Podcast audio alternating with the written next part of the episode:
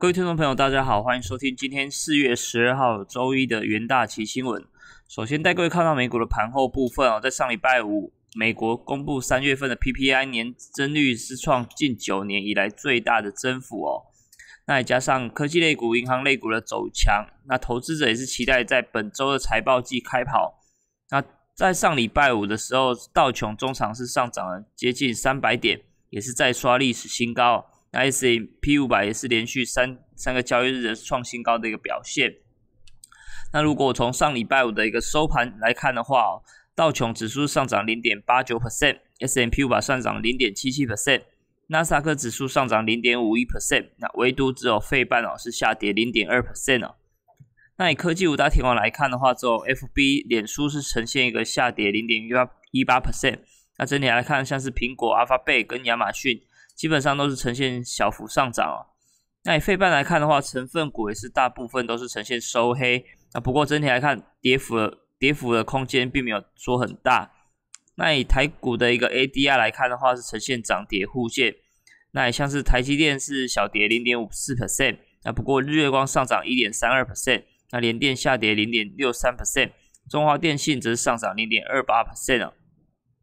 那市场是聚焦在今天四月十二号，美国即将要召开半导体虚拟峰会，那主要是要讨论全球半导体短缺的一个问题。那本轮会议将会由美国经济白宫经济顾问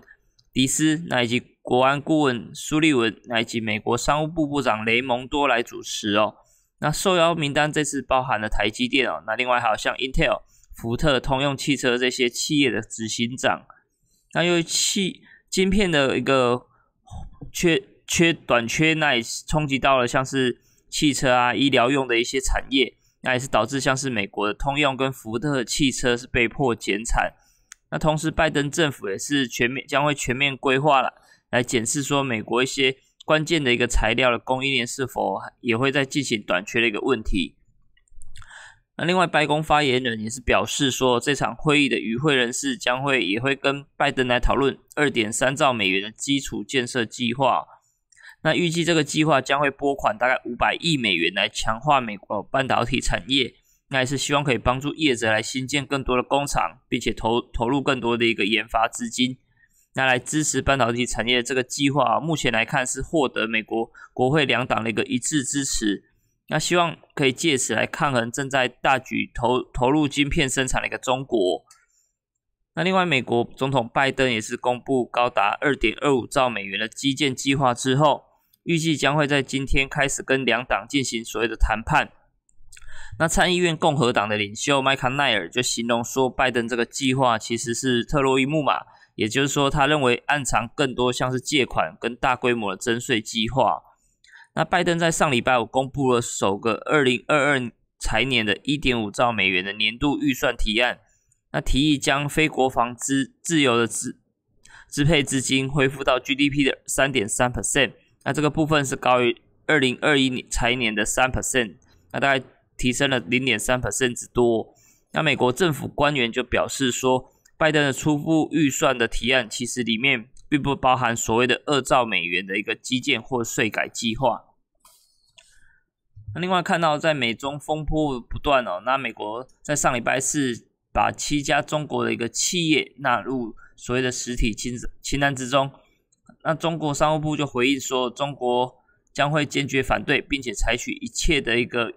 必要的措施来维护中国企业的利益。那不过我们看到在上礼拜六，中国国家市场监管总局。宣布说，针对像是阿里巴巴这些在中国境内网络零售平台的服务市场来实施二选一的垄断行为，将会进行行政裁罚，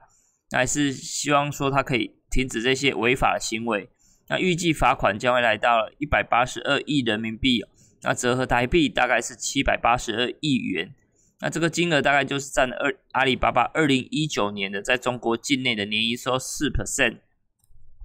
那阿里巴巴的部分，其实在去年底的时候就被中国当局盯上哦。那中国市监总局依据反垄断法，那针对阿里巴巴集团在中国电商境内的一个滥用市市场地位来进行立案调查。那总局就表示说，其实从二零一五年以来，阿里巴巴就向一些平台里面的店家来提出所谓二选一的要求，那就是例如强迫他们参加一些促销活动，那并且透过市场力量跟演算法的手段来获取不正不不正当的竞争优势。那因此这个部分可能就是要留意到，像是对阿里巴巴这些电商甚至中汽的一些相关概念股来受到影响。那另外在上礼拜五，美国劳工部统计局公布了三月份生产者物价指数 PPI 年增率是创近九年多来的一个新高。那主要是反映到低基期效应之外哦，也是凸显说随着经济活动的重启，那景气也是正在复苏的一个阶段。那根据数据显示说，三月份的 PPI 月成长是一 percent，那年成长是四点二 percent 哦，那也是双双优于市场的预期。那由于通膨指标在疫情爆发之际哦，那有有所下滑，那也是反映到这个三月份的年增率有一大部分是反映到去年的一个低基期的效应。那如果排除像是能源、食品这些波动较大的因素之后，那以核心 PPI 来看的话，月成长大概是零点六 percent。那年成长也是有三点一 percent，那基本上都是高于前值，那也是创近年的一个最大增幅哦。那以各项数据来看的话，基本上是呈现全面上扬，尤其在商品价格飙升一点七 percent，那这这个部分基本上就占了 PPI 增幅的比重高达六成之多。那多数的经济学家跟费的官员认为说，考虑到目前美国就业市场还是比较疲软的情况之下，他们多数都是认为说。通膨上扬，目前来看也只是一个短期的一个现象。那另外看到疫苗的部分哦，那其实，在阿斯阿斯勒捷利康的一个血栓风暴之后，那其实欧洲药品监管机构的安全委员会也是在针对像是接种胶生的疫苗再度出现可能血栓的一个症状进行展开调查。那欧洲药品药品管理局就表示说，这个调查将会针对胶生的疫苗最严重的四个。异常的血块案例来进行调查，那其中有三个案例来看的话，是在疫苗出炉后接种，那另外有一个是在临床实验所施打，那其中有一例是呈呈现一个致命的一个问题。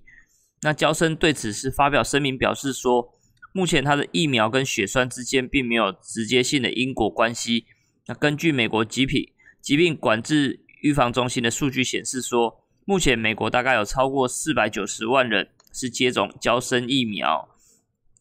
那美国食品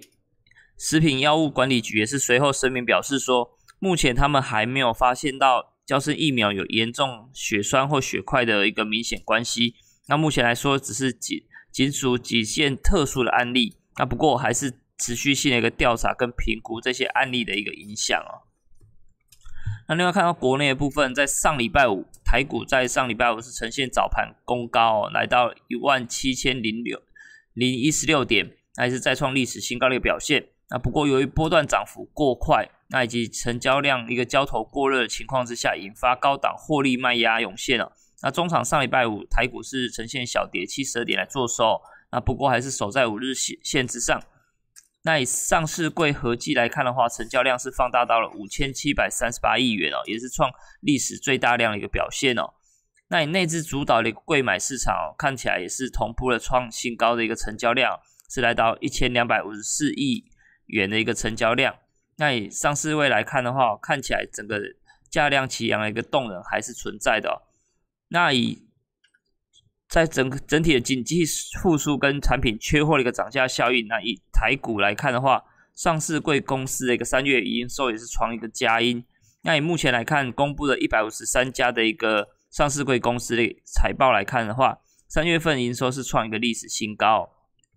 那尤其在台积电的部分，我们看到上礼拜五是公布三月份营收是来到一千两百九十一亿元，月成长是二十一 percent，年成长也是有十三 percent 哦。那看起来，在第一季整体来说的合计营收是来到三千六百二十一亿元哦。那不管是月月产营收跟季营收，基本上也都是创新高的表现。那这个部分可能就是会期待说，在这礼拜四月十五号，台积电将会举办线上的一个法说会。那法人也是普遍预期说，目前市场的需求热络，那台积电的接单也是持续满载的情况之下，在第二季营收也是渴望续创一个历史新高的一个表现。那这个部分也是渴望成为台股的一个领头羊的一个角色哦。那以上就是今天为你会诊的元大旗新闻，我们明天再见。